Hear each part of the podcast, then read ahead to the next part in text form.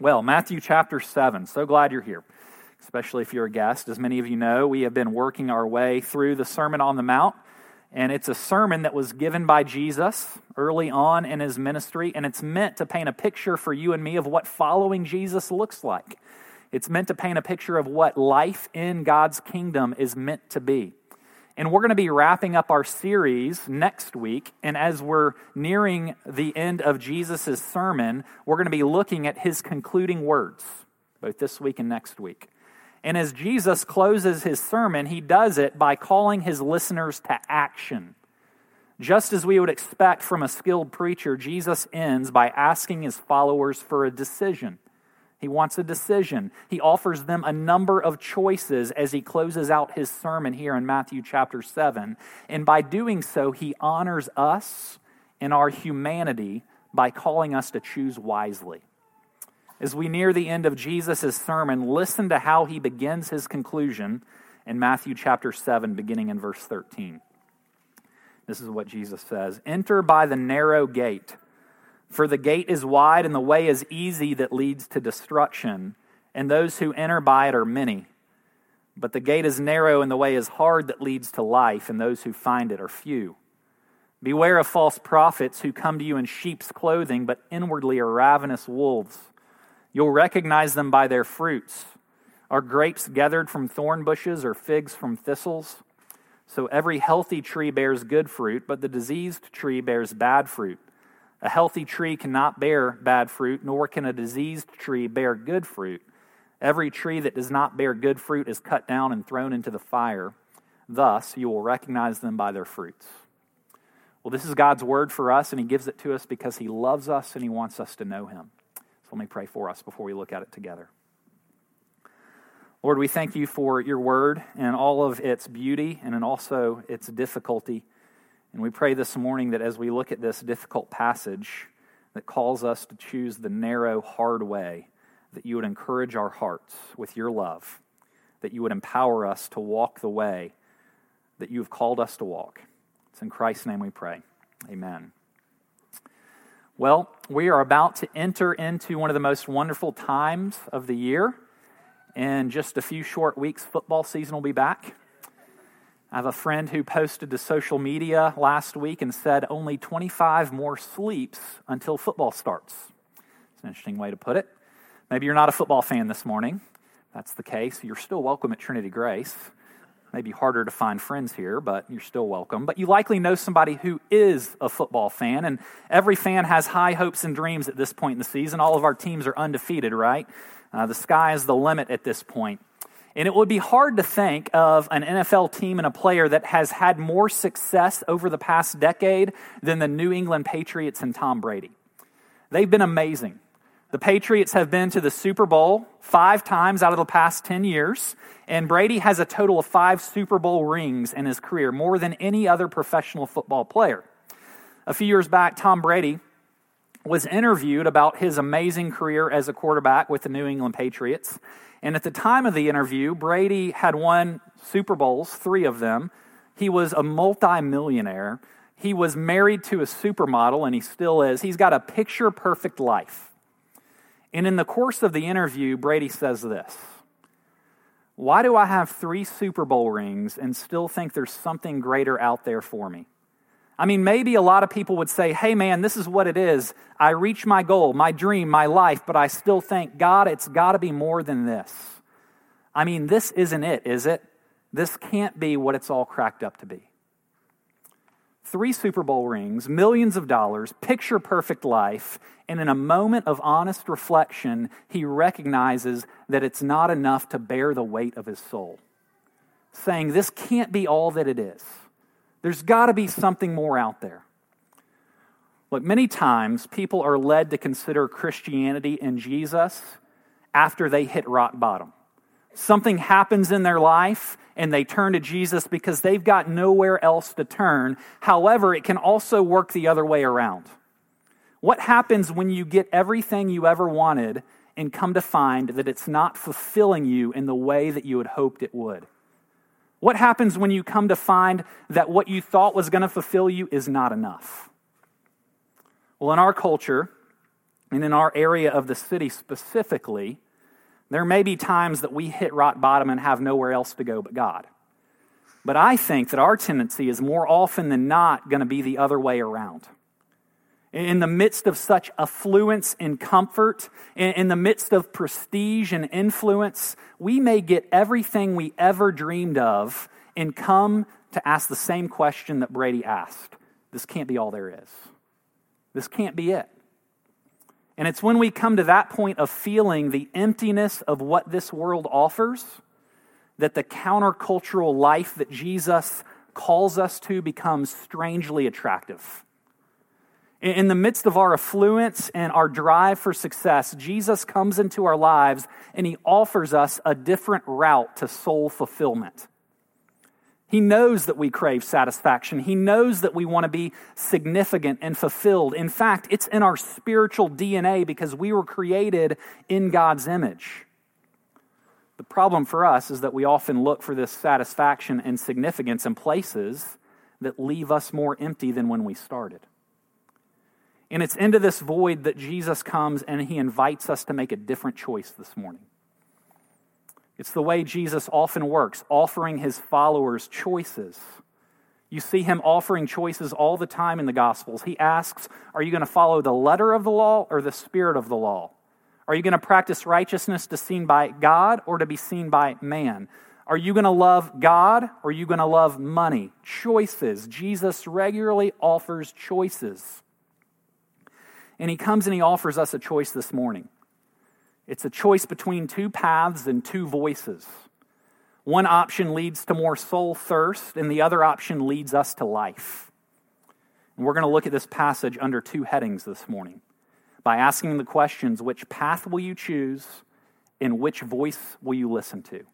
Which path will you choose? Which voice will you listen to? Jesus begins by offering his listeners the choice between two paths. You see this choice in verses 13 and 14 where Jesus says, Enter by the narrow gate, for the gate is wide and the way is easy that leads to destruction, and those who enter by it are many.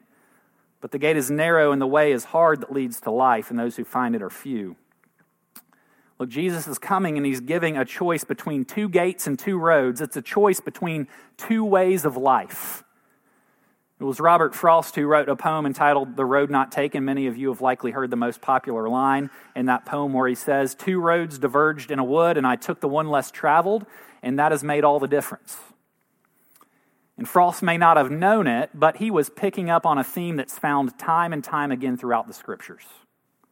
From the very beginning, God's people have been given a choice between life and death. In the garden, Adam and Eve were given a choice to eat the fruit and die or to stay away from the fruit and live. As you follow along in the story, you get to the Exodus journey, God's people traveling to the promised land, and God gives the people a choice again between life and death through their leader Moses. If God's people choose to obey God's commands, they'll experience life and wholeness. If they choose to worship other gods and disobey his commands, uh, they'll experience death and disintegration. In Deuteronomy 30, Moses says this See, I have set before you today the choice between life and death, between good and evil. If you follow along even further, you get to the book of Joshua. And after the people settle into the promised land, Joshua offers Israel, who wants to worship the other gods all around them, he offers them a choice by saying, Choose for yourselves this day whom you'll serve, and as for me and my household, we'll serve the Lord. You move on a little further and you get to Psalm 1, which we've read this morning, and you see a choice laid out once again. You can choose to sit in the company that leads to death or pursue the way that leads to life and flourishing. And then we come to Matthew chapter 7, and at the end of Jesus' sermon, he offers us a choice once again. You can choose the narrow gate or the wide gate. You can choose the easy road or the hard road, and one path leads to death while the other path leads to life.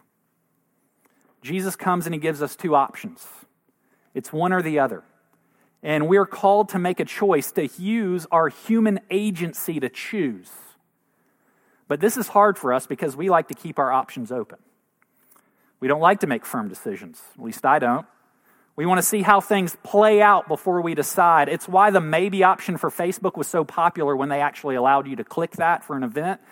You couldn't say yes or no, you wanted to say maybe.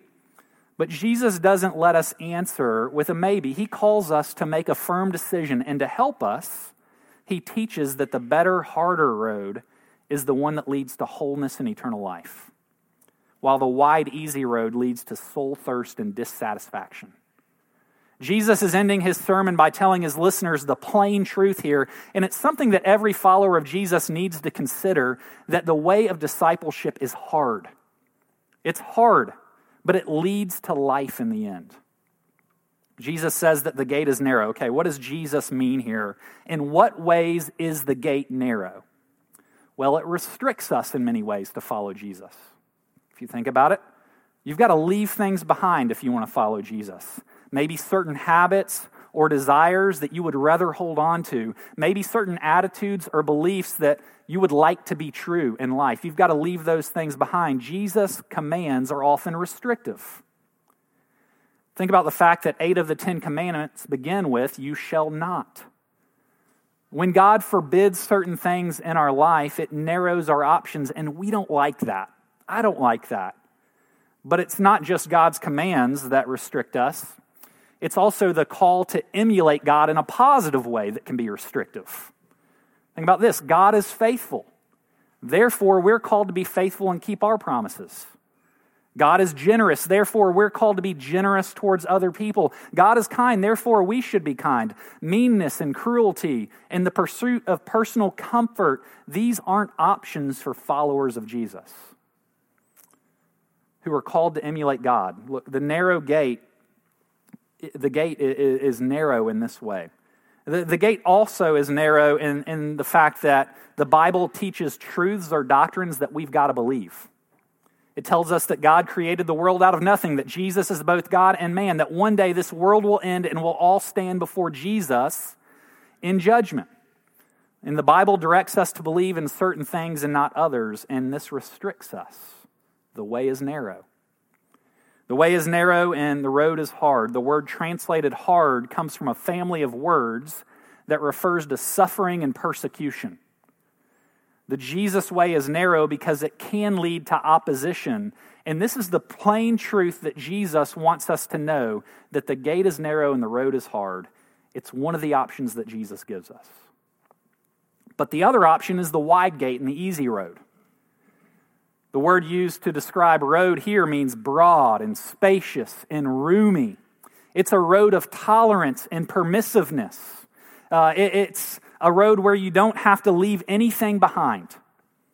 The easy road for us is so appealing because, in many ways, we get to do exactly what we want to do if we choose to travel down that road. On that road, you can forget about God if it's convenient, ignore any rules and standards, and there's no need for self discipline or self denial whatsoever. This is the road of doing whatever pleases you. And it's an attractive road. In fact, it's our default position to want to travel this road. Following the way of Jesus for us is oftentimes so unnatural. Sin is often so easy, and the life of faith is really hard. But the wide road, where we do as we see fit, is really the philosophy of the day. It's the water in which we swim. It's what's been termed expressive individualism, where I get to do what I want to do, and who are you to tell me differently? Who are you to tell me what I should or shouldn't do? The influential postmodern philosopher Richard Rorty says that truth is what peers allow us to get away with what peers allow us to get away with. And with no objective truth, life becomes far less demanding. The wide road is so easy, some would say it gets easier all the time. So, if the wide road is so easy, why in the world would anyone want to take the narrow road? well, there are a number of reasons why the narrow road is the better choice. First, the easy road is easy at first, but later it becomes hard. Very practically, think about it. Without self control, life disintegrates. If you buy whatever you want for long enough, you'll eventually become poor. If you eat whatever you want for long enough, eventually your health is going to suffer. If you keep only convenient promises, eventually no one's going to trust you. The easy road is pleasant at first, but it's unsustainable in the long run to do whatever we want. Second, The easy road turns out to be too easy. As humans created in God's image, we were made to do great things, to take on profound challenges. There is joy in facing a challenge and overcoming a difficulty. It's how we were made, and we were destined for more than just to drift along, destined for more than following every one of our desires. The hard road appeals to people who like the right kind of challenge, who are willing to press on to worthy goals, to lofty goals. Third, the hard path is better because it's the true path. We all hate the idea of living for a false faith or philosophy, even if it works for a while. Aristotle once said that all men by nature desire to know. He said, The simple fact that we prefer to keep our eyes open rather than closed proves this. So, even though it's difficult, we want to know what's true. We don't want to keep our heads in the sand. And lastly, we should choose the narrow way because it leads to life. Both the hard road and the easy road, they lead somewhere. Everyone is heading towards a destination. One day, life is going to end. One day, history is going to come to an end. And according to Jesus, the hard road might restrict us now, but one day it is going to open up into eternity. The easy road, though, leads to destruction. I love how one of my seminary professors put it when he said this, and this is really the conclusion of this first point. The easy road makes no demands, but it offers no rewards. But the hard road makes great demands and offers great rewards. So Jesus is inviting us to consider the narrow gate and the hard road because he wants us to experience life and wholeness. He wants what's best for us true life in the here and now and ultimately into eternity. And it's a gracious call to a difficult path. But if we're going to choose the right path, we've got to be listening to the right voices. The difficulty of finding the narrow road is that we need the right guides to point us to it constantly voices that call us towards life and not death, voices that call us to the narrow way, even when every fiber of our being wants to turn and take the easy way. And so Jesus moves into talking about prophets in verse 15. He wants us to watch out for those voices that are going to lead us down the wrong paths of life. Jesus wants us to be careful about who we listen to because some voices will lead us towards life, but false prophets will eventually lead us towards destruction. And it's a characteristic of a false prophet that they deny the way is hard. False prophets will tell you that all is well when disaster's looming. I love how Jeremiah describes false prophets. He says, False prophets cry out, Peace, peace, when there is no peace. And in contrast, True prophets wake people up and point them to the true way, even if it's uncomfortable. False prophets don't just make mistakes in their teaching, we all make mistakes. False prophets are wrong in their very fundamentals wrong about who God is, wrong about this world, wrong about meaning in life, wrong about the gospel and God's work in this world. These false prophets oftentimes seem benign at first, too. They fit in, they look like us, they look like they belong. They're, they're in sheep's clothing, as Jesus says, but Jesus says they intend harm. And look, practically speaking, I think we definitely still experience these kind of false prophets today, obviously. There are actual people in the church that are teaching false things about who God is, who we are, false things about the Bible. I think of the health, wealth, and prosperity preachers that we likely have heard on TV or on the radio. These would be considered false prophets in our current culture. But more often than not, I think that we encounter a more subtle form of false prophecy. We are prone to encounter damaging voices in our lives that try to convince us of certain things. Practically, false prophets for us don't always take the form of a person. Sometimes they're the cultural norms and beliefs that we have come to embrace. In our culture, we hear the false prophets of comfort and wealth, of beauty and control all the time. We cannot escape these voices. They are loud. We hear them on TV. We hear these voices as we drive around town. We hear the voices of these false prophets as we interact with friends and look at who has what and who's doing what. And these are voices that try to convince us to accumulate more, to do what makes us happy, to look out for ourselves and our family, to look out for number one, to indulge because you deserve it. It's the voice of a false prophet, and we hear these siren songs of false prophets all the time in our lives. In Greek mythology, the sirens, you likely know, were dangerous creatures who lured nearby sailors with their enchanting music and their singing voices, and these sailors would eventually shipwreck on the rocky coast of their islands. And I think these voices are all around us the siren songs that we hear in our lives, enchanting voices that try to tell us what is important, that try to convince us who we should be convince us of what is important, and try to persuade us to give up our life for certain causes. And these voices don't seem dangerous in the moment because everybody's doing it. They seem to be calling us to real life because it's enjoyable. It really is. But if we follow these voices, we'll eventually find that the life they promise is not really fulfilling. These voices actually lead to more emptiness and soul thirst. So the question becomes to what kind of teaching and teachers are you going to be attracted to? What voices are going to have the loudest loudest volume in your life? Which voices will lure you into their philosophy? As we listen to voices, we've got to keep an eye on what their message produces. That's what Jesus says next. Jesus says that we'll be able to discern true from false by the fruit that's produced by these voices that we hear. Jesus says in verse 17 that every good tree bears good fruit, but a bad tree bears bad fruit. Eventually, fruit will be seen. It's not normally immediate, it may take a while, but each of the voices we listen to are going to lead us towards some kind of fruit.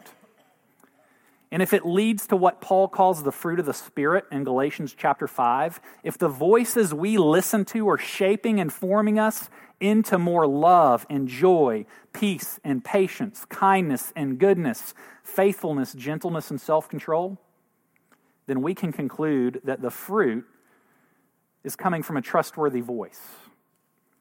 But if we find ourselves led to the deeds of the flesh, to envy, to anger, to lust, to self indulgence, then we can conclude from the fruit that it's a deceptive voice. We should not listen.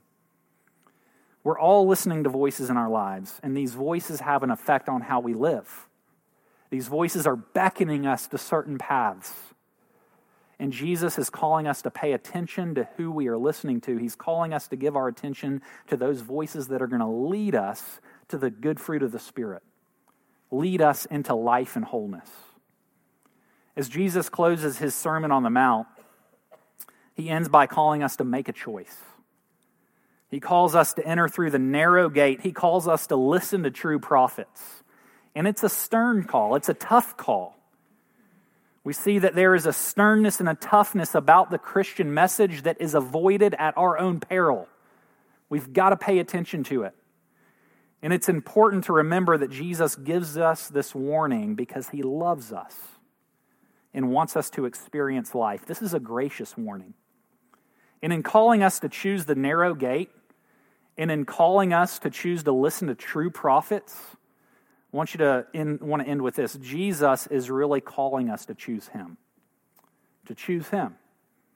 The images that Jesus uses in this passage that we've just read are images that we find elsewhere in the Gospels, and they're images that speak of Jesus himself.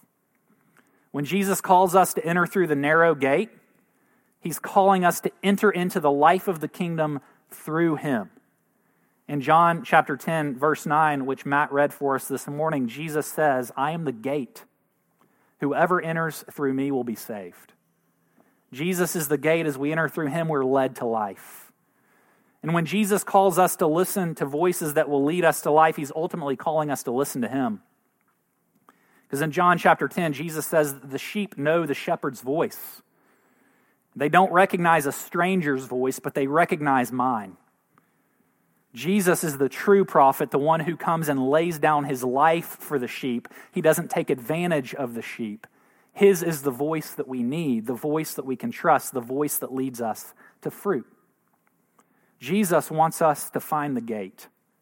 He wants us to find the true prophet. In short, Jesus wants us to find himself. And if we find Jesus, we will find life. Find Jesus, and you will have found the way that leads to flourishing. Let me pray for us this morning. Lord, we thank you for your word. Thank you for the way that it leads us in the paths of righteousness. Thank you for your generous warnings in our life. Lord, we thank you for the way that you are the voice that continually calls us back to yourself, continually calls us to what is true. And we pray this morning that as we hear your voice, we would follow you with great joy in our hearts. In Jesus' name we pray. Amen.